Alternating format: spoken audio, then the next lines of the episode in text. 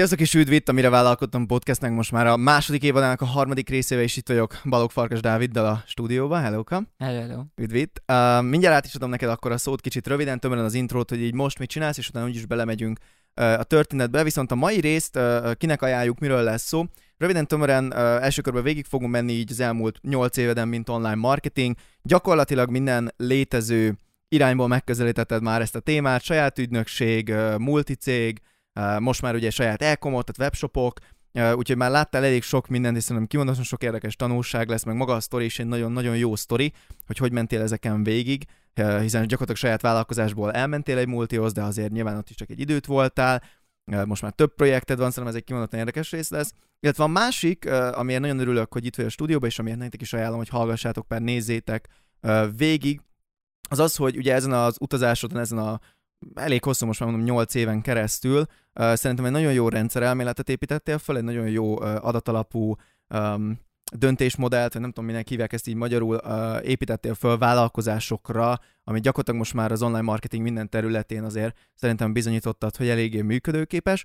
Úgyhogy majd ebbe is bele fogunk menni, illetve nyilván a kettő között azért a kezdeti időszakról, uh, nyilván sokan, akik ezt most nézik, gondolom ti is, többségetek, aki ezt most nézi vagy hallgatja, ugye most kezdenek, tehát nyilván azért ott is lesz nagyon sok tanulság. És az egyik ilyen dolog, amit ki szeretnék emelni, és akkor utána át is adom neked a szót, amire majd szeretnék tényleg specifikusan kitérni, hogy ugye annyi mindent csináltál most már, és annyi mindenben elértél tényleg olyan sikert, hogy tehát nem azért váltottál, mert nem ment, hanem azért, mert szerettél volna haladni. És ugye a mostani két webshopod, amiben benne vagy, megint csak egy új fejezet, legalábbis én eléggé úgy érzem a, hm. a, az életetekben, feleségeddel is, meg a sajátodban is nyilván, és kimondottan érdekes lenne az, hogy ugye ennyi tapasztalat után hogyan kezdesz bele egy új projektbe, hiszen maga a vállalkozás az egy hát nulla forintról indult, tehát egy ponton nem volt ugye bevétele, de mégis nyilván annyi tapasztalatot hoztál bele, szerintem nagyon érdekes lenne mindenkinek, aki ezt most hallgatja vagy nézi, hogy amikor ennyi tapasztalatod van, akkor hogy vágsz bele egy ilyen projektbe egyáltalán. Szóval ezekről lesz ma szó, úgyhogy ha érdekel, akkor videóban, ha nem videóban nézitek, fönt van mindig ez YouTube-on, meg tudjátok keresni az én csatornámon, egyébként meg Spotify-on, Apple Podcast, stb. lehet hallgatni. És akkor Dávid, röviden tömören át is adom neked a szót, mutatkozz be kérlek, és akkor utána belemegyünk így ebbe a nyolc évbe gyakorlatilag összefoglalás szintem. Oké, és köszönöm szépen, egyrészt köszönöm a meghívást, most már összehoztuk ö, végre. Ö, igen, múltkor egyébként pont számolgattam egy másik interjú miatt, hogy 8 év most már, amit az online marketing területén ö, töltöttem el, pont amit kamerán kívül beszéltünk, hogy ilyen nagyon furcsa, hogy amikor elkezdtük még a Facebookot, nem is volt remarketingje, ami most már ilyen elképzelhetetlen online marketing világban, meg sikeres kampányok szempontjából is. Ö, igen, Pécsi közgázra jártam, MSC, BSC-t ott végeztem, közben ö, elkezdtem a gyakorlatomat egy online marketing ügynökségnél, ott szerelmesedtem bele valójában az online marketingbe, ott egy évet voltam, utána az egyik barátommal 2014-2015 körül csináltunk egy saját online marketing ügynökséget, az mikro és kis és középváló, középvállalkozásokkal foglalkozott. Gyakorlatilag ott nekik csináltuk az online marketingjüket, ezt követően viszont egy napelemes cég megkeresett minket, akiknek az online marketing ügynökségünk bedolgozott, hogy belsős marketingeseket szeretne, és menjünk el hozzájuk dolgozni. Elmentünk, mindeközben csináltunk egy startupot, ami az ételházhoz szállítást szerette volna megreformálni Magyarországon. Ugye ez a netpincér Go is, illetve Voltnak az elődje. Volt szerintem egy tök sikeres, de majd később úgyis ebbe is belemegyünk.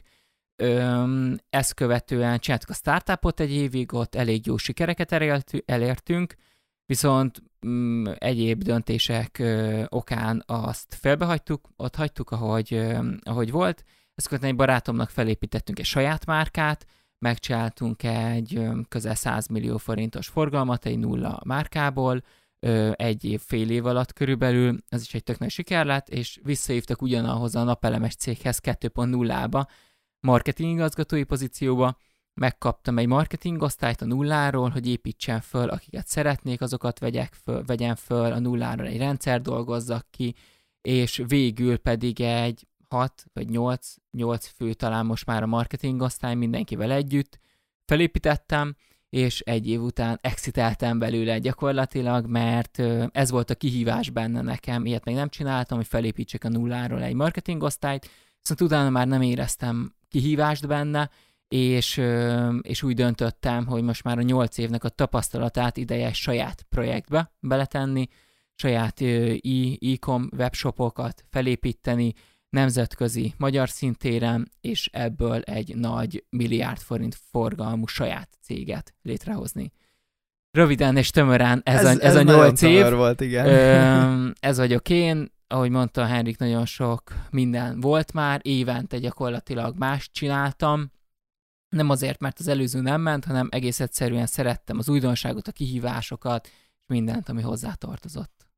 Ez tök király, még annyit gyorsan ehhez hozzátennék, hogy ugye ez a barátodnak, akinek felépítettétek ezt az önmárkát, ugye ez egy igen. infotermék márka volt. Igen, igen, igen. Tehát igen, ez, igen, ez azért igen, fontos igen. csak, mert hogy ugye láttad a szolgáltatás oldalról az online Igen. marketing piacot, ugye most a, a webshop oldalról is látod, a kettő között viszont volt ugye ez a múlt is, ami azért nyilván ez szolgáltatás, ugye ez egy napelemes cég, amiről beszélünk. Igen, Um, igen, igen. tehát igen. ugye nyilván azért a lead generálás volt a fő, meg Igen. gondolom a márkaépítés, de ez megint ugye tök más, amikor akkora Teljesen. számokkal dobálódzol, ez egy tök más tapasztalat, és ezen kívül még volt egy info márka elég nagy tapasztalatod is, tehát hogy tényleg minden oldalról megvolt, és pont ezt a, az első intróban, amit elkezdtem, csak nem vettem a hangot rendesen, az első intróban, amit elkezdtem, mondtam azt, hogy a, a kis privát uh, mastermindunkban, uh, Dávid, ugye te is benne vagy, nem tudom többieket mennyire mondhatjuk, vagy nem, szerintem Mondhatjuk. igen. Szóval a másik ugye a Tusnádi Roland, illetve a Kovács Laci. Um, végül is, igen, Instára úgy is kitesszük. Pont ezt szóval... akartam mondani, hogy Igen, igen. Nem hülye vagyok.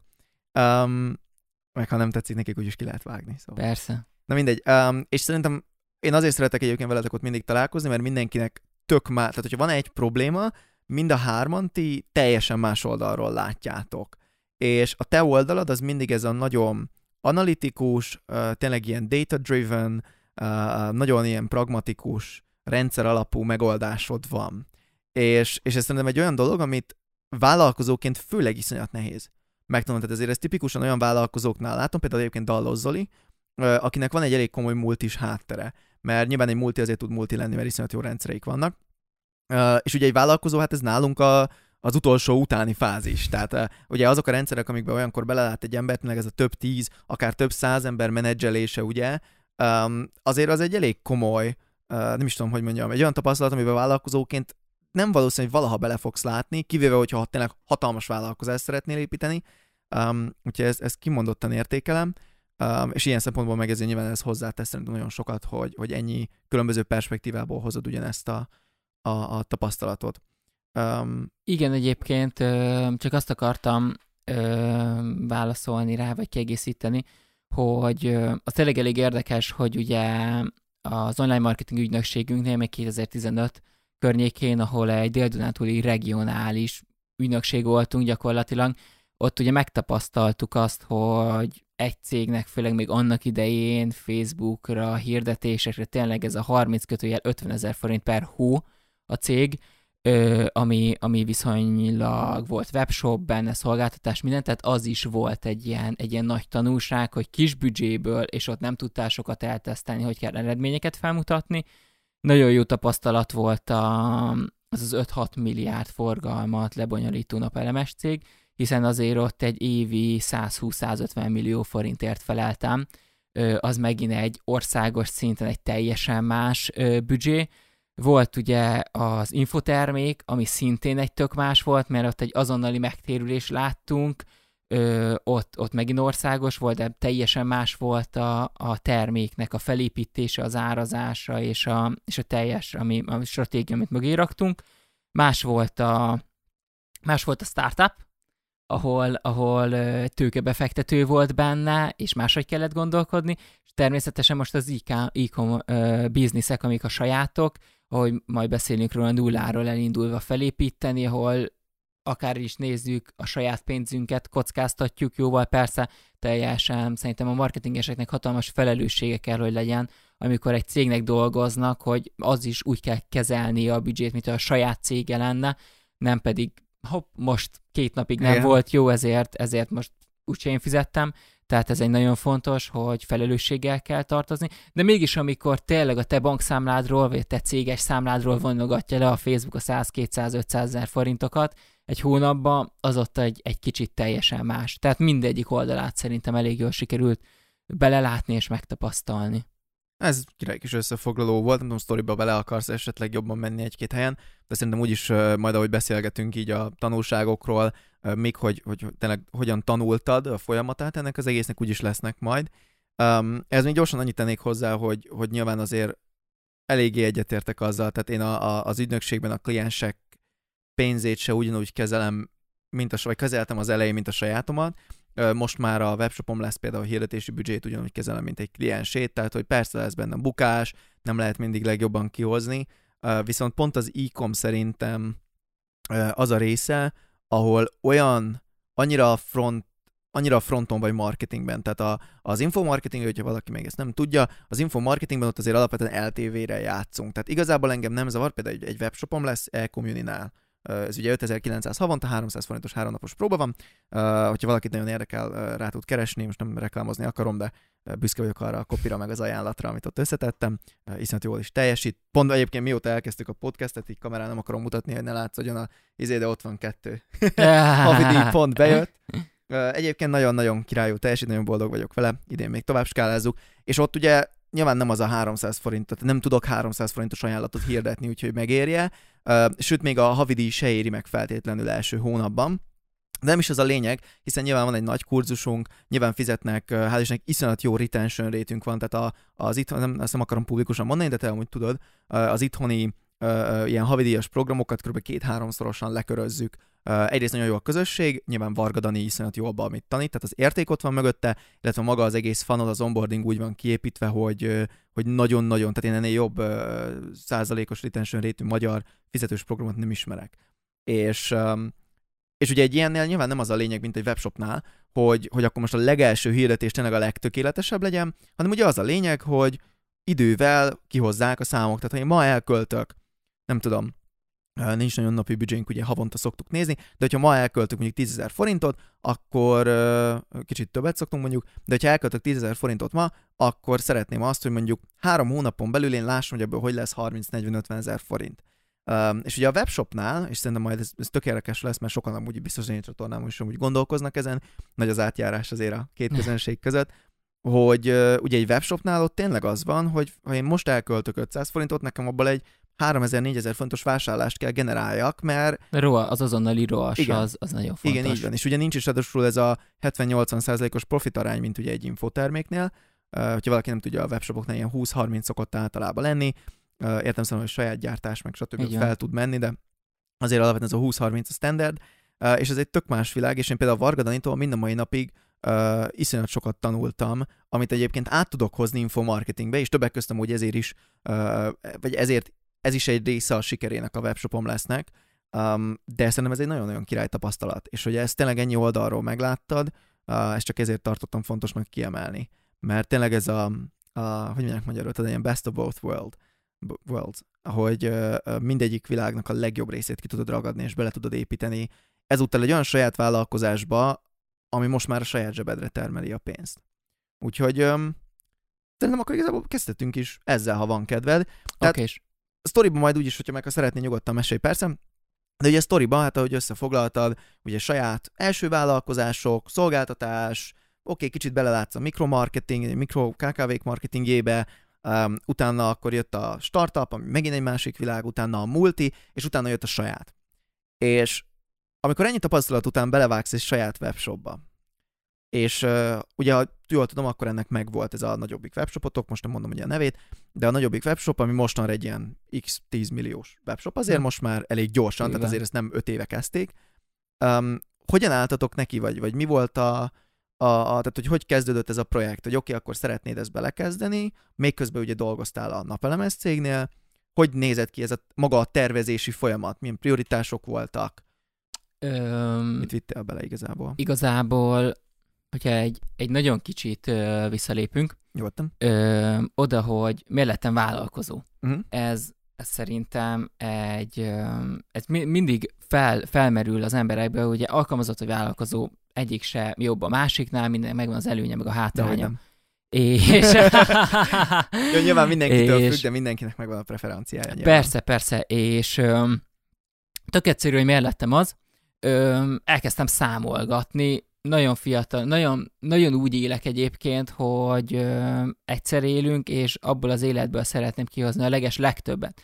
Éppen ezért nagy igényeim is vannak, tehát öm, nem, nem a basic szinten, hanem tényleg a, a havi kiadásaimat, hogy fedezzem, utazás, ö, bármi, autó, ékszer, tehát teljes, olyan ruhák, teljesen mindegy. Ö, ezt annak idején még 20 éves lehettem, és elkezdtem számolgatni, hogy ahhoz, hogy egy jó életet éljek, egy olyan jó életet, ami számomra egy jó élet, amiben tényleg benne van mondjuk havi több utazás, külföldre, Amerikába, kinnélés, jó autók, meg ilyenek, az mennyiből jön ki?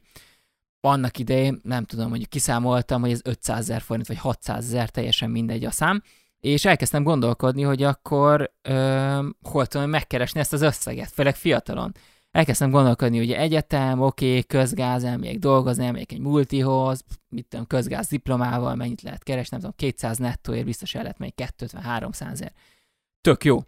Ö, és utána nagyon sokan az egyetemen egyébként ezt csinálták a csoporttársaim, hogy elmentek multihoz utána dolgozni, egyből kerestek három kilót, tök szuper, meg az online marketing ügynöksége mondjuk 50 ezer forintot egyetem mellett, és mondtam mindig az üzlettársamnak, hogy nyugi, nyugi, majd be fog érni, majd eljön az a pont, ami sokkal többet keresünk, ők meg ugyanazon a szinten, és nagyon lassan mennek előre. És mondta, hogy jó, jó, jó, de azért jó lenne már ott tartani, és nagyon sokáig tényleg volt az, hogy mi sokkal alacsonyabb szinten voltunk, ők bevételében sokkal magasabb szinten. De ugye elkezdtem gondolkodni annak idején, hogy oké, okay, hogy keresel három kilót, de milyen előre meneteni lehetőséged van. Tehát most évi 10 százalék tegyük föl, és az már, az már Az szerintem egy szerintem nagyon jónak számít, igen. de az, az 3 kiló nettónál az 30 ezer forint. Tehát, hogy dolgozol három évet, plusz 90 ezer forint megemlik a fizetésre, tehát, hogy valahogy, valahogy nekem soha nem jött, soha nem tudtam türelmesen várni azt, hogy jó ledolgozott 10% vagy 5%, jó ledolgozod 5%, és így emelkedik föl, hanem öm, azt akartam, hogyha 200 ezeret keresek, következő hónapban tudjak 400-at keresni, vagy három hónap múlva tudjak 1 millió forintot keresni. Nagyon sokáig ez az 1 millió forint per hó volt az álomhatárom, hogy fú, az, az már így elérni. Pont hiszem a Tusinak a, az egyik ö, videója alatt olvastam, hogy valaki írt, hogy Magyarországon miért mindig az 1 millió forint per hó az az átütő, hogy 1 millió forint, és hogy miért? Hát azért akár is megint szerintem 1 millió forintból már elég jól lehet élni Magyarországon. Sőt, Tehát az, az, már, az már tényleg egy olyan átlag feletti életet tudsz magadnak biztosítani, ami, ami, ami egyáltalán ö, nem gáz, tehát akárhogy is nézzük. Sőt, Tehát ö, az abban már tényleg tudsz olyan dolgokat ö, belevinni, ami, ami akár téged éltet, illetve, illetve ezt végig gondolva gondoltam úgy, hogy én nem fogok tudni arra várni, hogy majd 40 éves korom körül egy olyan jövedelemre teszek szert, amikor ezt megtehetem. Én fiatalon akarom megtenni, fiatalon akarok utazni, fiatalon akarok jó autót venni, nagyon sokáig, akkor még a pénzügyi intelligenciát még tanultam, de például az volt, hogy én soha nem spóroltam semmire, tehát az volt, el akarok na, menni az ismerős. el akarok menni, ö, annyit Az akartam ö, bevételbe szertenni, hogyha el akarok menni Amerikába, és az 600 ezer forint, akkor abban hónapban elmegyek Amerikába, és az 600 ezer forint, tehát nem, soha nem tudtam, nem volt benne az, hogy most havonta félreteszegetek 30 ezer forintot, és majd elmehetek Amerikába, nem, akarom, akkor azt azonnal akarom.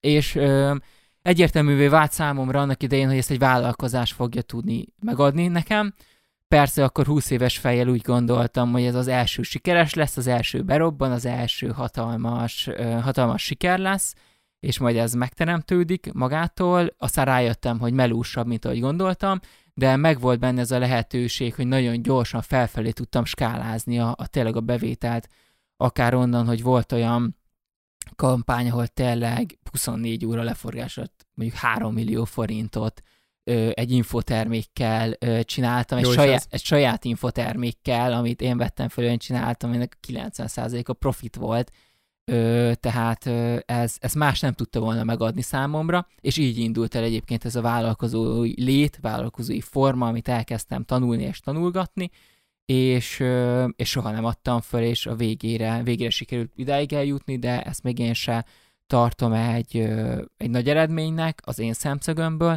például egy, ezen mindig ki szoktak akadni a, például a nagymamámokat, hogy például én az egyetemen egyetlen egy diplomosztomra sem mentem el, a BSC-re sem az MSC-re, mert egyszerűen azt mondtam, hogy biztos sok ember kiakad, de én azt rohadtul nem tartom nagynak, hogy sikerült egy egyetemet elvégezni, tehát, hogy megmondják, hogy melyik könyvet kell megtanulnod, meg tudod tanulni, van segged, és utána meg tudod írni azt az vagy a vizsgát.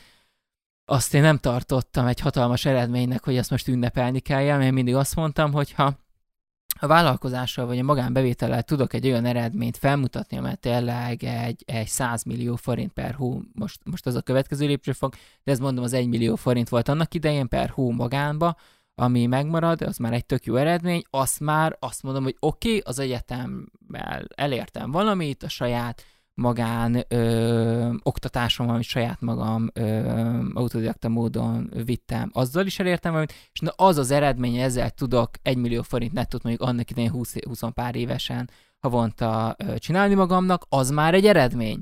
De azt nem tartottam annak, hogy egy könyvet ö, képes vagyok megtanulni.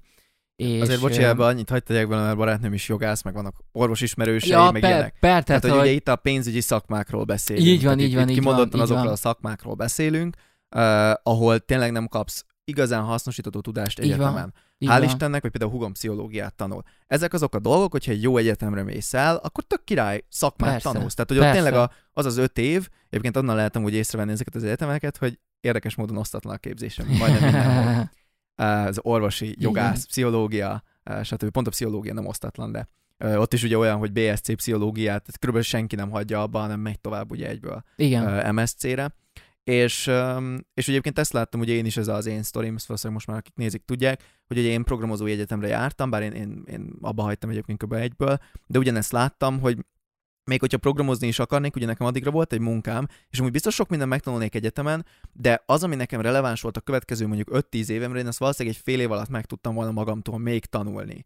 Mert mellette volt egy munkám félállásban, angolul tudok, interneten fönt van, és abba a szakmába ö, nem olyan, mint egy orvosi egyetem, hogy értemszerűen szeretném, hogy a, ha operálnak engem, akkor egy király diplomája legyen az orvosomnak. Tehát ez úgy, úgy make sense.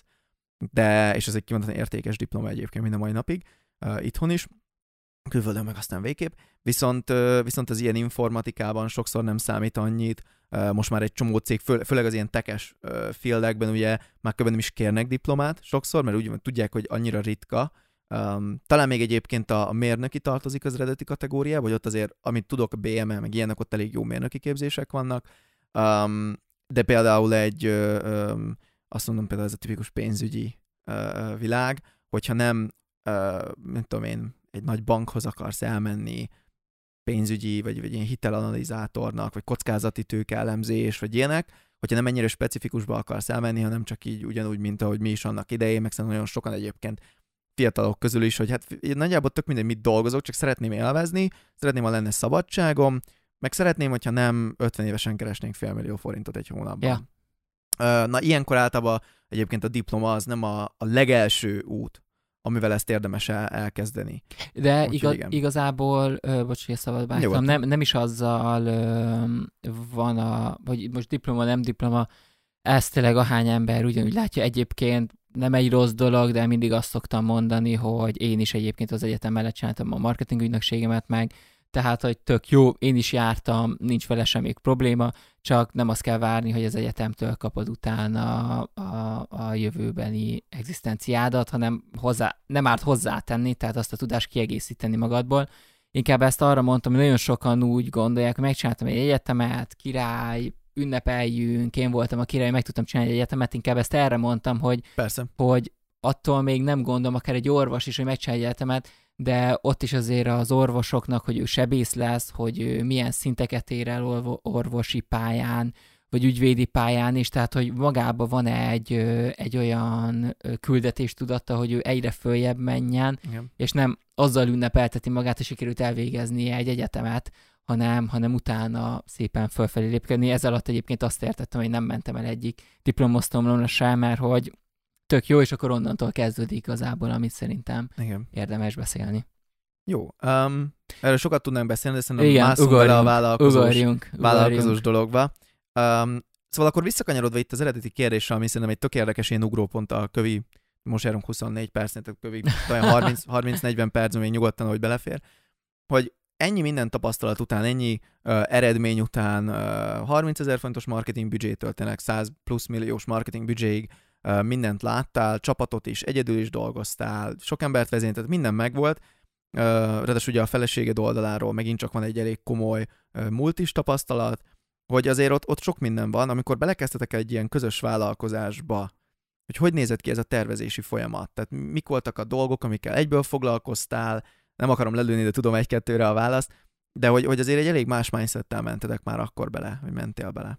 Igen, igazából van az a tök jó magyar mondás, hogy előtt, hogy sikeres vállalkozói egy pár vállalkozás sikertelen lesz. Nekünk ez például pont a startup volt, ami, aminél ö, halogattunk, nagyon fiatalok voltunk, nem tudtuk, hogy kell céget építeni, stb. stb. Mindent elkezdtünk, amit el lehetett rontani.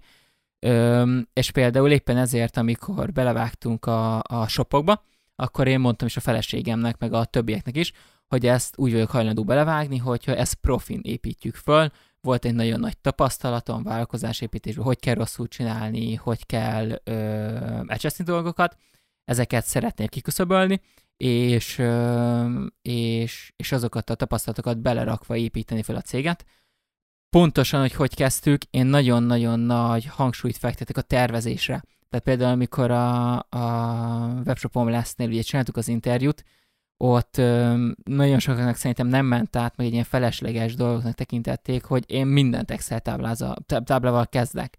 Tehát, hogy oké, okay, van egy termék, van egy terméknek egy beszerzési ára, de milyen költségek mennek rá? Igen, van rá postázási költség, van rá, van rá ö, visszajött csomagnak a költsége, igen, van rá áfa, van nagyon-nagyon sok olyan bújtatott tétel, ami egy termék eladásából gyakorlatilag mondjuk 10-15 tétel szerepel. Tehát ezeket mind felbontottuk egy Excel táblázatba, és, és egyből én egyébként úgy számoltam, hogy ugye KFT-vel csináljuk, tehát plusz áfával kezdjük ezt a történetet, mert, mert katásként persze nem számod az áfát, úgy határozod meg az árat, az egy tök jó történet, csak amikor már nagyba csinálod, és már pedig nagyba szeretném mindenki csinálni, azért ott lehet, hogy hirtelen nem úgy jönnek ki a számok és a sőt, profit, sőt. hogyha, hogyha hopp, van egy 27%-os áfa, amivel eddig nem számoltunk, akkor hogy vissza tudsz igényelni, stb. stb. De hát egyáltalán nem az lesz, hogy ott Sőt, a... egyébként, bocsi, ez gyorsan hozzátennék annyit, ez kimondottan vicces, hogy sehol az életben nem tanultam meg, és a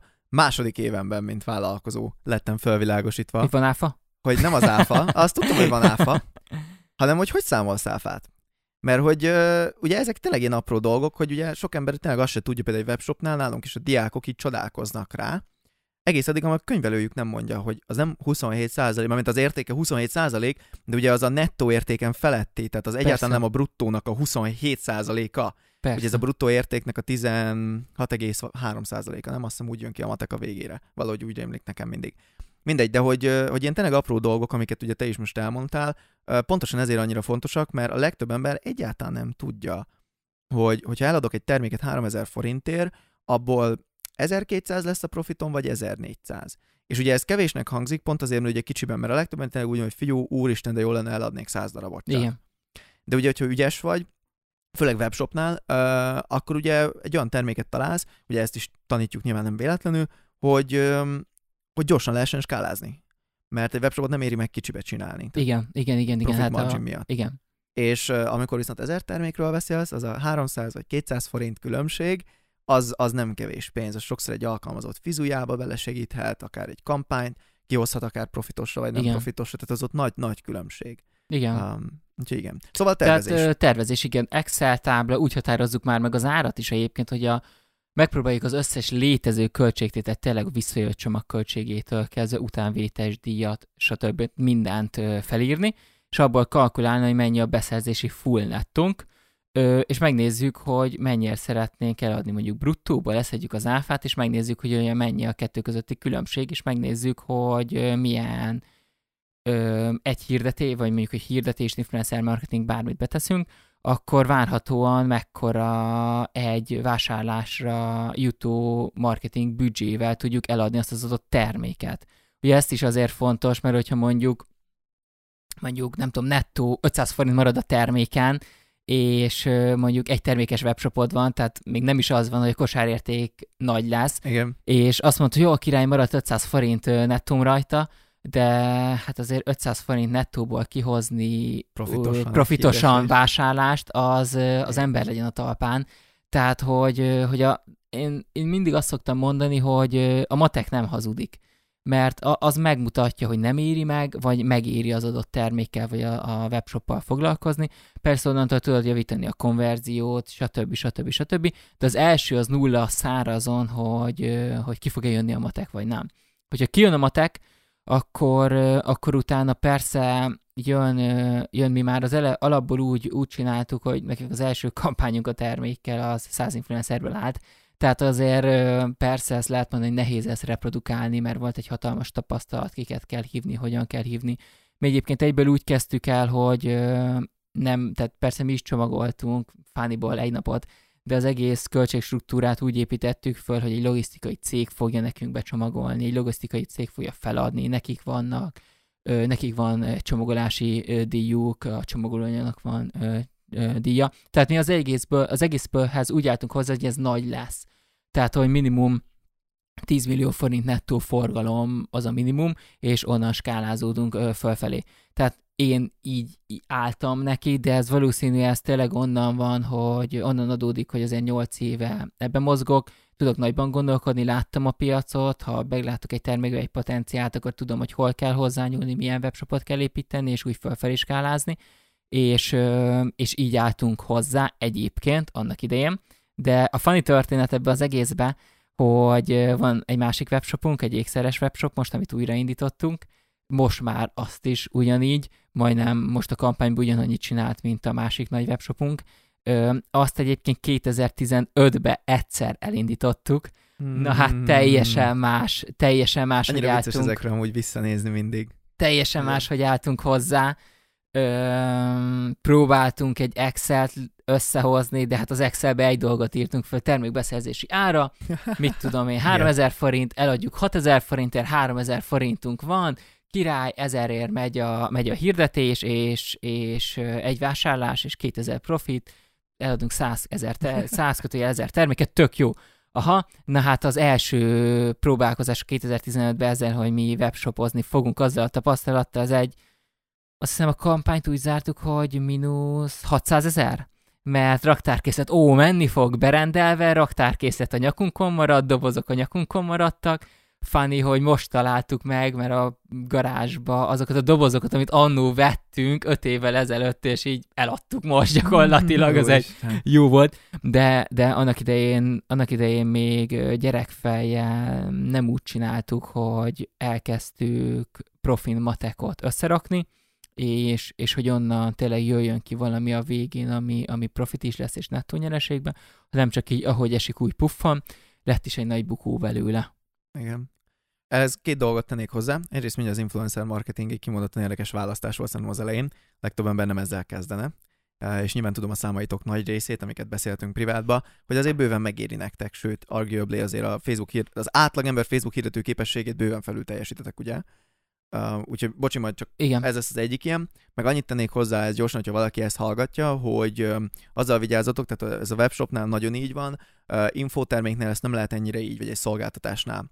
Ö, ott tipikusan az inkább arról szól, amúgy ez például a Tusi szerintem iszonyatosan jó példája itthon ennek, hogy ott pont majdnem a fordítottja van. Ott az van, hogy igazából hoz ki nullába, ha ki tudod, adjál iszonyat sok értéket, építs magadnak egy olyan, ö, ugye ezt márkának hívjuk, de valójában ezt, ö, ez egy, egy piaci feelinget építesz ki, egy bizalmat építesz ki azzal a pár ezer emberrel, um, mert utána abból fogsz folyamatosan megélni, és ez viszont mindig el fog tartani. Um, és ez nagyon látszik, és ez, a, ez egy erős különbség szerintem egy infotermék, vagy egy szolgáltatás és egy webshop között. Megint csak miért? Mert egy webshopnál az életben nem lesz tízszeres akkor a lifetime value egy vásárlón. Uh, egy, egy infoterméknél egyáltalán nem, most nem mondhatom el a számokat, de nekünk egy 300 forintos Ecom Unin például, um, szerintem még szorzókat sem mondhatok, de hogy, hogy ott azért nullás nagyságrendel nagyobb uh, lifetime value van. Persze. És, és ugye nyilván ez a különbség hozzá ezt magából, hogy mivel az egész piac így számol, ezért, hogyha úgy fogsz belemenni, hogy mi ez a pár ezer forint profit per hirdetés, per eladás, egy pár ezer forintos mondjuk könyvön, vagy ilyeneken, uh, akkor nem, hogy csődbe fogsz menni, hanem az összes verset. Tehát, hogyha én ilyet látnék, és amúgy vannak ilyen versenytársaink, többek között ezért tudtuk a, a webshopon ezt így felépíteni, mert láttuk, hogy páran így álltak hozzá, úgy voltunk, hogy figyelj, nekem megéri kétszer ennyit költeni. Persze. És, és leköröztük őket, és mindenhol, ami még te is küldözgeted annak idején, hogy tényleg a csapból is a webshopon Ja, lesz ez igen, igen, igen, folytak. igen, igen. Még csak jó, nyilván azért is, mert jól voltak optimalizálva, relevánsak voltak, jó volt a szöveg, jó volt a kép, de hogy másik részről meg azért, mert igazából nem volt egy ilyen, oké, okay, 500 forintot költünk naponta csak, és a fölé nem megyünk. Ö, hülyeség. Nem, nekünk, Um, nekünk is, hát mindig igen. azt szoktam mondani egyébként, mi is úgy csináltuk a, a PPC budget, hogy végtelen. Tehát most, amíg hozza azt a rohasrat, nekem tök mindegy, hogy egy milliót költök el egy nap, vagy tízezret, és mivel naponta vannak ö, nézve és ellenőrizve, ezért nincsen felső keret, tehát Persze. ameddig hozza a Csak az számokat. algoritmus. Így van, így van, így. Az hát az egy egy erő. felső keret. Igen, Igen. mindig ezt szoktam mondani, hogy nekem mindegy 10 milliót költök egy nap. Persze aztán jön, a, jön az algoritmus, aki, aki egy bizonyos költés fölött Növel nem tudod nagyon. hozni a rohast, és akkor onnantól nem éri meg annyit költeni természetesen, de, de ezt szerintem Igen. egyáltalán nem éri meg egy. Viszont figyú, ha már itt tartunk, úgyis ezt akartam kérdezni. Um, influencer Mennyire marketing. Igen. Influencer marketing. Um, tök érdekes dolog. Uh, ha jól emlékszem, és szerintem megint nem mondhatom a cég nevét, de ugye ez a feleséged oldaláról jött, nem? Hogy az előző cégénél ugye influencer kampányokat kezelt annak a nagy cégnek. Nem, Nem? az Na a mindegy. Tusinak a barátnője. Basszus, tényleg, de hülye vagyok. Bocsi, Eszti. Sorry. De hülye vagyok, igen. Igen, úristen, de hülye vagyok. Jó, mindegy. Um, in any case, um, honnan jött? Tehát, hogy ugye a legtöbb ember nyilván erre ránéz, nekünk is amúgy megnézitek a webshopon lesz YouTube csatornát, webshop marketing, mi jut az eszedbe, Facebook hirdetés. És még hogyha jön is kérdés, akkor is az szokott lenni, hogy oké, okay, de miért nem Google AdWords? Annyira ritkán halljuk az influencer marketinget, pedig itthon szerintem iszonyatosan alul használt, tehát ennek élő bizonyítékai vagytok. És ugye egy tök nagy kampányt le gyakorlatilag az első nulladik nap, launch napon ugye lemenedzseltetek. Honnan jött ez az egész neked? Tehát miért, miért ezzel indultatok? Igen, most már egyébként nagyon sok előadásra hívnak, előadást tartani hívnak például influencer marketing témában, mert szerintem sikerült egy olyan szegmenst megtalálnunk, ami, ami nagyon-nagyon új itthon, úgy új itthon, hogy a mikro és kis vállalkozások nem igazán ö, tudják profin kihasználni. Éppen ezért, mert sok sztereotípia van ezzel kapcsolatban.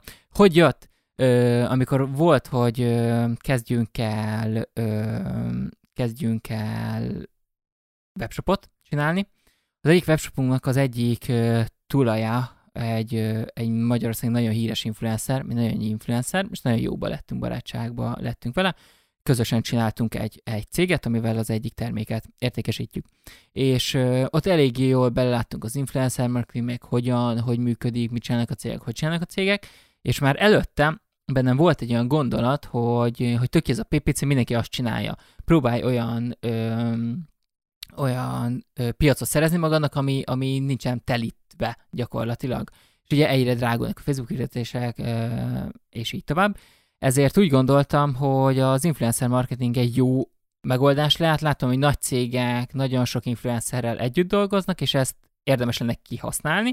Ekkor jelent meg ez a barátunk, aki az egyik legnagyobb influencer Magyarországon. Jobban beláttunk a számokba, és akkor úgy volt, hogy gyerekek kezdjük el az influencer marketinget, és nézzük meg, hogy mi, mi lesz belőle. Első influencer marketing kampányunk 100 influencer, 80 belőle uh, nanoinfluencer, ugye az az 1000 és 10.000 közötti influencerek, kb. ilyen, hát 20 volt a makroinfluencerek, akik meg 100 ezer fölötti influencerek voltak. Ö, mint a- Követőtábor. igen, követőtábor. Mint a, mint a legtöbb cég, kitől vártuk a, a megváltást, nano influencerektől ingyen kiteszi ott a termék beszerzéssel, tök jó lesz nekünk, jött a hatalmas bukta, a 80 influencerből körülbelül a 90%-a egy darabot nem adott el, Uff. a maradék meg egy vagy két darabot, tehát, hogy oké, okay, hogy mit tudom én, tegyük fel 3000 forint volt postával együtt az egy nanoinfluencernek való termékkiküldés, de, a, de azért, hogyha 80-nak kiküldtük, tehát azért ott volt egy 200 Igen. mínusz benne, ami így, ó, nem már. Elkezdtük nézni, hogy itt mi lehet az oka, mit rontottuk el, stb. stb. És akkor rájöttünk arra, hogy, hogy azért ez egy kicsit máshogy működik profi, mint ahogy gondoljuk. Egyrészt azért, mert ugye az influencernek, ha van 100 ezer követője, annak mondjuk 30 ezer nézi a sztoriát, mennyi swipe up ha egyáltalán swipe up a sztorit kérsz, mennyit el az oldaladra, mennyi vásárol, és így tovább, és elkezdtük magunkat elég durván beleásni, és, és kijött egy olyan stratégia, ami úgy gondolom, hogy Magyarországon egyedülálló, főleg én a, én a kis, nagyon kis cégek közé sorolom magunkat ezzel a pár 10-20 milliós havi forgalommal jelenleg nettóba.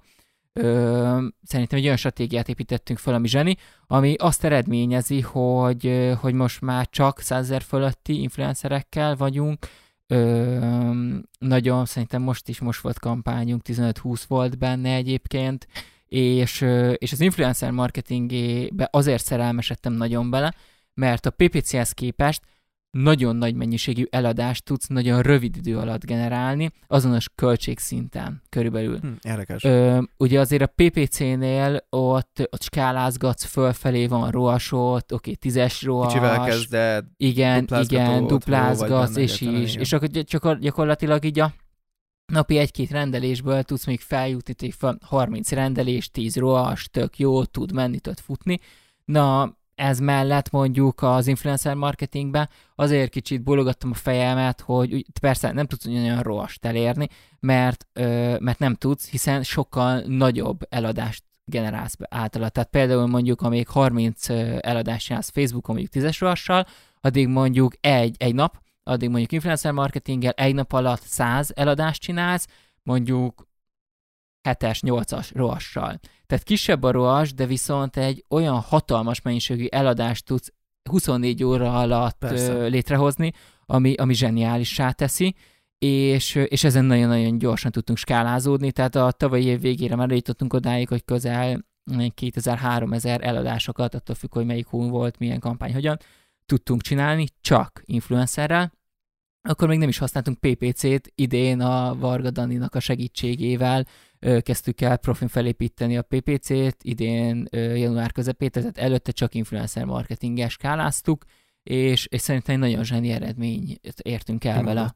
Meg azért ezt hozzátenem gyorsan, tehát ugye amikor beszélsz a rohasokról, uh, hogyha valaki ugye nem tudja, Facebookon nem költött még sok pénzt, ugye ott uh, ezért mondtam, hogy lényegesen jobban, mert azért ez a több száz, tehát akár napi több százas rendelés, ott azért a hetes rohast azt nem magad nagyon kihozni PPC-ből. Itthon.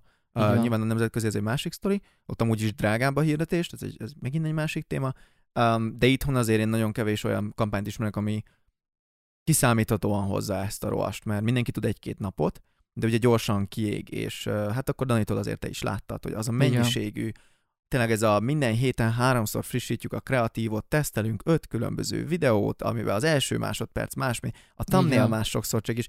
Ezek az apró dolgok, ami ugye egy influencer kampánynál ugye nincsenek benne, és ezért, ezért mondom, hogy szerintem nagyon jó, de például én is egyébként, nem véletlenül kérdezem, én is úgy vagyok vele, hogy nyilván info, infomarketingben már egy éve próbáljuk integrálni, de még mindig nem találtunk megoldást rá. Egyszerűen nagyon szűk célközönsége van, tehát egy, egy influencernél nem feltétlenül egy jó fit, bár amúgy gondolkozunk, hogy hogy lehet, de önmagában szerintem sok embernek, aki ezt hallgatja, és így ebbe a világban nevelődött fel, egy nagyon félelmetes dolog, hogy oké, okay, de akkor kimegy a kampány, és akkor mi van?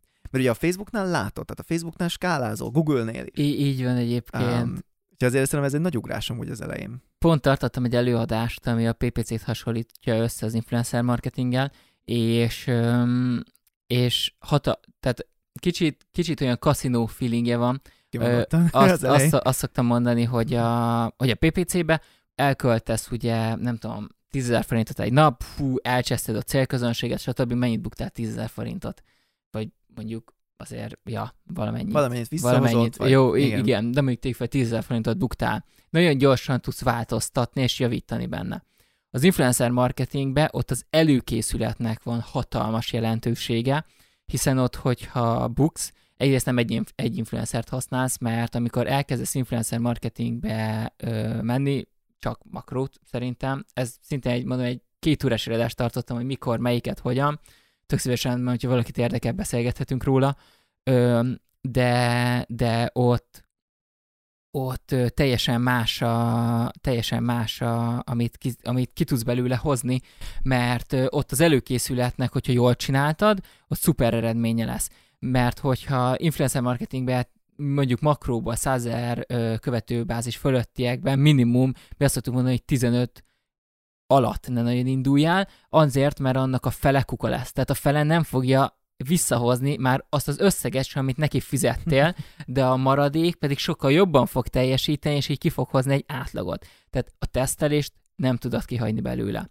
És egy sokkal mélyebben zsebre nyúlós történet, mert azért, hogyha mondjuk öt influencert makrót csinálsz, és mondjuk valamit nem nézel meg, és rosszul csinálod, mondjuk kifizetsz neki 100 ezer forintot csak, az 500 ezer forint, Igen. hát hogy gyakorlatilag 24 óra alatt buktál 500 ezer forintot, és lehet, hogy a teljes havi forgalmad előtte 500 ezer forint volt, és onnantól le kell húznod a rolót, tehát ott, ott nagyon-nagyon stratégiában résen kell lenni, jól kell csinálni, és, és, és egy nagyobb, nagyobb büdzsé az, az, az kétség kívül. Tehát, hogyha nincsen, én is azt mondom egyébként, hogy először PPC, tehát, hogy azért nekünk volt egy nagy tapasztalatunk, volt mögöttünk tőke, saját tőke, tehát, hogyha mondjuk buktunk volna 500-at, akkor se pagadtam volna sírva, mert egy tanuló pénz volt, de, de hogyha valaki most csinál egy e-shopot, és mondjuk 5000 forintért hirdet havonta, akkor azért nem mondanám, hogy 15 makroinfluencert fizessen ki, és, és így ö, vágjon bele. De, de hogyha viszont már jól fel tudta skálázni, és van mondjuk egy, nem tudom, 5-6 millió forgalma nettóba a shopjának, akkor szerintem hát azzal egy influencer marketing bele, bele téve gyakorlatilag duplázás minimum azonnal. Onnan, onnan jó kihasználni. Nagyon érdekes terület, speciális terület, teljesen más, ugyanúgy megvannak a buktatói, megvan vele a szívás, de, de nyereségre is egy sokkal nagyobbat tud csinálni, ha profin csinálod. Persze. Annyit tennék ez gyorsan akkor hozzá, mert amúgy így ezt a témát lezárva én mindig úgy szoktam struktúrálni, meg hogyha tanítjuk, hogy mindig az a lényeg, ugye, a, amit nekem években, és ezért hangsúlyozom ki szerintem, mert én ezen buktam el a legtöbbet, hogy valahogy soha senki nem mondja ezt a product market fitet. Mm. Senki nem mondja, mert ugye nyilván te is úgy mész bele, mi is úgy indítunk cégeket, mindenki csak azt látja, hogy nézd már, sikeres vállalkozat, elkezdi, azt megy, hát akkor ja. biztos így működik. Ja. És azt, azt, ugye azt hagyják ki belőle, mert ugye mindenkinek hallja a sztoriában, és tök nyitott vagyok, hogy nem tudom hány uh, 20x projekt, ilyen kisebb projekt, nagyobb projektbe buktam bele, mielőtt bármi normális pénzt kerestem volna. És ugye nem tudod az elején, tehát ez iszonyat frusztráló, hogy nem tudod, hogy, hogy mi van. De ugye amikor ilyenről beszélsz, hogy, hogy akkor oké, okay, félmilliós kampány, most vagy megy, vagy nem megy, és nyilván benne van, hogy nem megy, tehát azzal számolni kell, uh, akkor ugye az van mögötte, hogy ugye tudod, hogy megvan ez az úgynevezett product market fit, magyarul van igény a termékedre, azon az áron van igény a termékedre, akkor van igény, tehát hogyha egy őszi termék és nyáron hirdeted, vagy tavasszal, akkor valószínűleg nem, igen. És azért ennek vannak módszerei, nyilván nem véletlenül nem ilyen nagy skálán tanítunk mi se. Persze. Aki benne van a webshopon, az kurzusban, az tudja, hogy amúgy pontosan így van fölépítve, hogy először keress egy olyan terméket, amire van kereslet. Ha megvan, nézd meg PPC-vel, hogy van-e kereslet rá. Persze. Skálázd föl, mert nagyon nem mindegy, hogy 5 darab eladásra van kereslet egy hónapba, vagy 200-ra, és hogyha ott tartasz, nálunk a haladó rész, 9-től 12. modulig, a, azt hiszem neked is megvan a kurzus, mm, nem? Igen, igen. Akkor látod, na ott beszélünk ilyenekről, és egyébként ez nem véletlen, mert ugye az elején, tehát iszonyatosan fontos, és ugye itt jön be az, hogy először egy, cash, egy jó cashflow-t kell kiépíts. Ez nem kérdés. Viszont nem szabad ott megállni. És ugye ez a második, ahol sok ember leragad, hogy uh, mindig elfedem, ez a magyar megfelelő, tudom, múltkor mondtátok, de hogy what gets you here doesn't get you there. Ugye amit, amivel idáig eljutottál, azzal nem fogsz a következő szintre eljutni. És tipikusan, amikor diversifikálod a forgalmadat, amikor különböző marketing előnyöket építesz ki, például, hogy egy olyan marketinges eszközt használsz, ugye, ami alul használt itthon, um, ezáltal olcsóbb, ezáltal könnyebb lenavigálni, és a többi, azt szerintem van egy hatalmas előny ebben. Így van, illetve illetve ami fontos, hogy egyre többet beszélgetünk erről, nekem nagy ö, szerelmem a pénzügyi ö, intelligencia vagy pénzügyi tudatosság, hogy akárhogy is nézzük, nem, az ember nem tudja kikerülni azt, hogyha vállalkozó akar lenni, csak hogy így dobálózunk a cash flow, a raktárkészlet, ja, hát forgási sebessége, stb. stb. Hogy nekem egy nagy szívfájdalmam, hogy a Magyarországon sehol nem tanítják. Tehát iskolába, egyetemen, sehol nem tanítják azt, hogy hogy bánja pénzzel. Hogy nekem se tanították. Most az ember a, a szerencséje volt a szüleitől el tudta lesni, de erre szoktam mondani, hogy a szülei is valakitől ellesték, és általában ez egy ilyen ilyen hógolyó effektus, hogy elested a szülőt, a, mondjuk a szüleitől, az ő pénzügyi modelljüket viszed tovább, de ő is elleste az ő szüleitől, és a kiindulás az a kérdés, hogy aki a legelejétől elleste, az jó modellt alkalmazott-e, vagy nem. És ez egy nagy szívfájdalom, mert csináltam egy kurzusok, pár ezeren meg is vették, ahol direkt ez van a pénzügyi tudatos, nem is tudom hány videó, száz pár videó, hogy nem tudod kikerülni a vállalkozó akarsz lenni. Azért, mert ha nincsen rendben a saját pénzügyed, nincsen meg a pénzügyi védőháló, mindig azt szoktam mondani, hogy minimum egy év, ugye a pénzügyi védőháló, hogyha forint bevételet sincsen attól a perctől kezdve egy évig ugyanazon az életszínvonalon ö, el tudsz -e lenni úgy, hogy nem érkezik semmi bevételed, nem, nem ö, vizen és Tesco zsámlén, hanem ugyanazt az életszínvonalat fenntartani, ez nagyon fontos. Amíg szerintem valakinek nincsen rendben a saját pénzügye, addig nem kimerem mondani, hogy biztos, hogy nem fog tudni sikeres céget építeni. Rossz döntéseket fog Igen, hozni. azért, mert, azért, Nagyon- mert a nagyon más cégnek a pénzét a saját pénzének fogja tekinteni, főleg ugye egy Katánnál és egy elvénél ez nagyon-nagyon fontos, mert összefolyik, mert nem kell vállalkozói számla, az nem magámszámla, és oké, hogy Na, mondjuk meg ki lehet venni.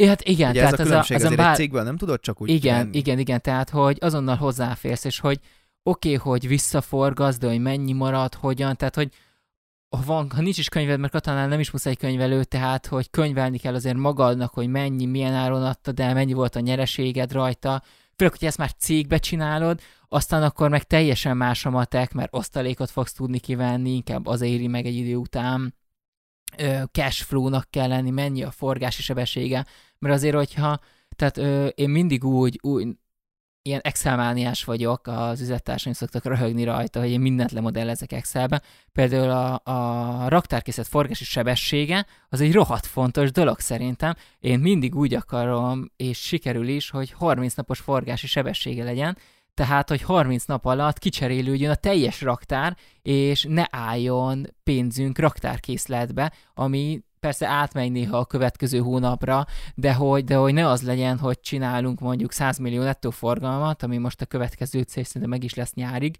az összes ö, brandel, és abból, ha tök jó, de abból 50 millió raktárkészletbe áll, Ó. vagy mondjuk annak az 50 Igen. milliónak 20 millió a beragadt raktárkészletbe áll, tehát, hogy úgy összehozni, hogy gyorsan kipörögjön a raktárkészlet, legyen cashflow a beszállítóknál tudjál mondjuk 30 napos fizetési határidőt ö, kapni, mert hát mi a zseni? Tehát akár is nézzük a befektetésekbe is, ugye mindig ö, Kiyosaki imádom, az volt az első Mhm. üzleti könyv, amit elolvastam, elkezdesz tőzsdézni, tök mindegy, mit csinálsz, 100 ezer forinttal, visszahozta a 100 ezer forintodat, kiszeded a 100 ezer forintot, onnantól nullás játékod van, mert az a 100 ezer forint, amit profitba kerestél, benne hagytad, onnantól oké, az a te pénzed, de valószí, való, valójában megfialtattad a 100 ezer forintot, és az annak az eredménye lett. Tehát, hogyha elbukod azt a 100 ezer forintot, az nem egy valós pénzt buksz hanem a 100 ezeret te már visszakaptad, tehát egy ilyen, egy ilyen elméleti virtuális pénzt buksz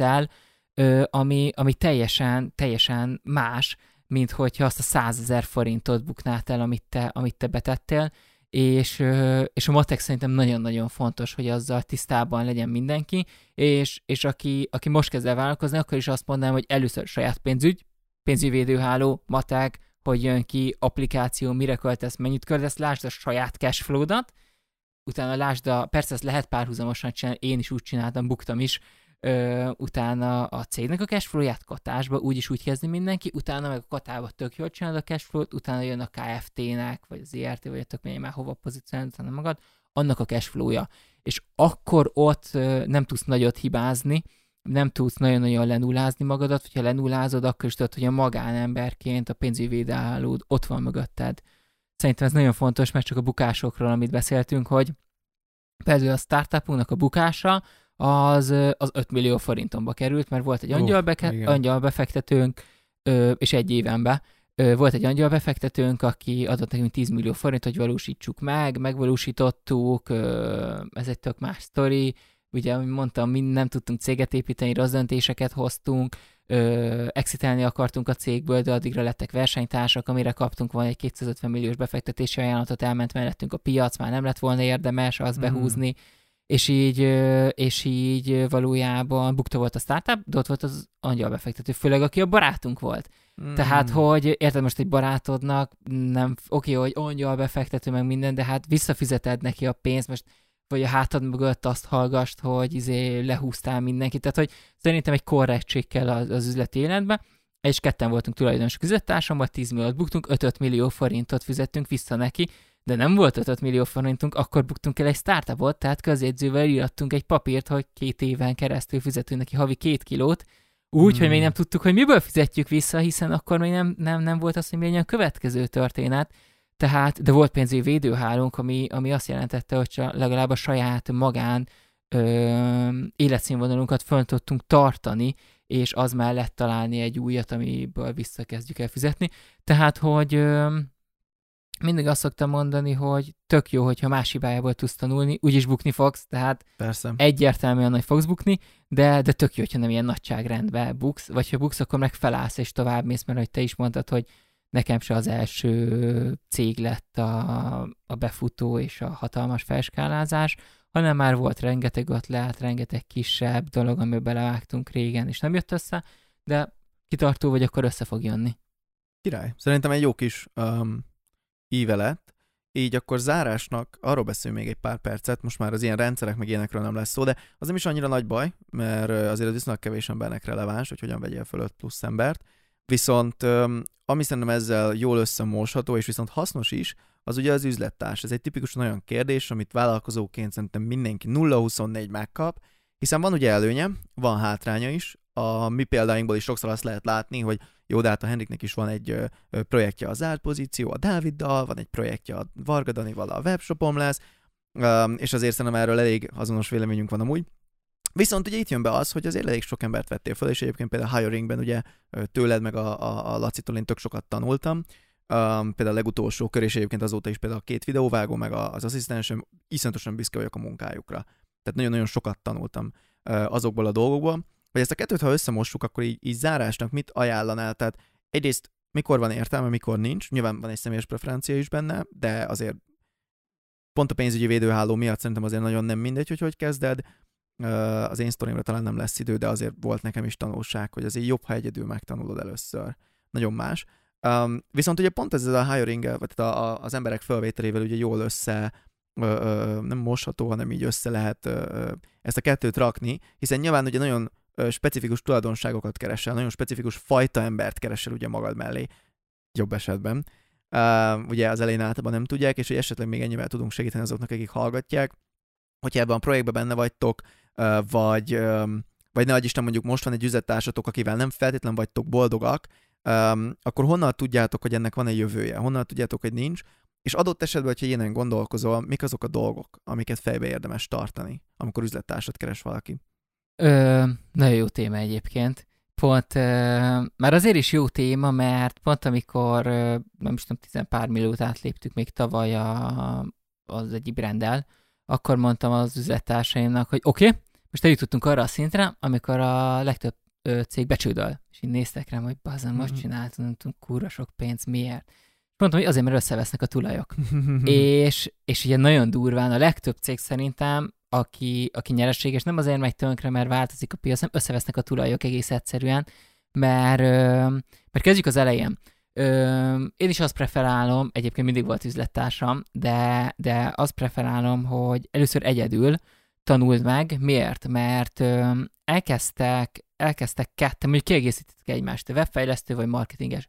Tipik példa, összeállnak, csináljunk valamit, mert az tök jó hú, csináljunk, csináljunk, nagyon jól megy, örök, bari, király, majd, majd, majd kiszámoljuk, hogy hogy 50-50-be megyünk, mert az a fel, és megyünk tovább, és a csillagos ég. Viszont, viszont amikor elkezd, elkezd egy barátságba bejönni a pénz, akkor az, akkor az elkezdi megbolygatni a, a dolgokat. Már csak azért is, mert nekem az a tapasztalatom, hogy mindig valaki többet fog dolgozni benne, mint a másik. Ez tipikus példa, és elkezdenek egymásra fújni, hogy én többet dolgozok, de te akkor miért kapsz ugyanannyit, mint én, 50-50-be? És a másik mondja, hát így állapodtunk meg. És ugye ennek a tipikus példája, amikor még pici valami, akkor aki többet dolgozik, és azért megy a szekér, a másik meg hátradől, akkor az, aki többet dolgozott benne, is hátradől, hogy neked, ö, és már picin elbukik az egész, és összevesznek, mint barátok. Ö, amikor mondjuk, ö, amikor mondjuk már nagyobb, és már nagyobb bevételek vannak, akkor meg, ö, akkor meg szintén elkezd felborulni az egyensúly, hogy kidolgozik benne többet, viszont akkor már osztalékok vannak, ott már beszéltünk 10-100 milliós osztalékokra, amikor szintén egy barátság vagy egy üzlettársi viszony meg tud, meg tud remegni, hogy mi van.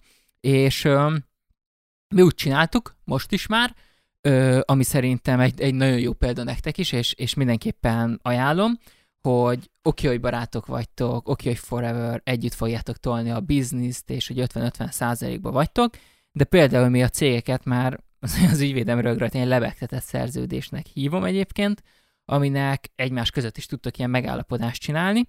Ö, az első szintje az az, hogy megállapodtak, hogy 50-50 százalékba vagytok tulajdonosok, még az elméleti katás cégben mondjuk, ami, ami csak ilyen papíron Persze. megegyeztek egymás között. Viszont azt mondjátok, hogy mit válasz te, mit vállalok én. És azt írtak tényleg akár egy ügyvéddel egy papír teljesen mindegy, szerintem megéri az a pár tízezer forint, hogy, hogy havonta ezt felülbíráljátok, akár megállapítotok egy munkaóra számot, hogy kinek mennyi munkaórát kell beletenni, és ez havonta felülbíráljátok, hogy hogy meg a üzlet, és az üzleti résznek az aránya az abban úgy változik, ahogy a több, valaki többet tesz bele. Vagy ezt egyébként negyed évente is felül lehet bírálni. Miért jó ez? Azért, mert elkezditek 50-50 százalékon, a webfejlesztő barátod még lefejleszti a webshopot, tök jó, de utána a marketinget bele kell tenni, ami mondjuk egy folyamatos influencer marketing, PPC marketing, logisztika, stb. stb. És mondjuk fél év után az látszik, hogy te ebbe 70%-ot teszel, ő meg a 30%-ot, mert a webshop van, oké, egy kicsit fejleszgeti, de hogy igazából felborult a, rend, és akkor meg tudjátok beszélni, hogy figyelj, Pajti, én ebbe ennyi munkaórát teszek be, te látod, hogy ennyi munkaórát teszel be, ez már így nincsen, nincsen egálba, akkor ahogy tudod, megegyeztünk, most a százalékok 70-30 arányba fog menni. Ö, persze nem lesz ilyen egyszerű, de legalább lesz egy papír a kezedbe, amin el lehet kezdeni ügyködni és dolgozni, ö, és, és szerintem ez egy jó irány. A lebegtetett szerződés, amit én úgy hívok, az egy KFT. alapításában nagyon jó, ö, az a lényege, hogy főleg ezt startupok szokták használni külföldön, hogy ugye nincsen tulajdonrészed valójában, osztalék jogod van, tehát hogyha van 50 száz, ketten vagytok 50-50 százalékos tulajdonosok vagytok, akkor az osztalékból ugyanúgy 50-50 százalékban ti részesültök, hogyha van osztalékotok.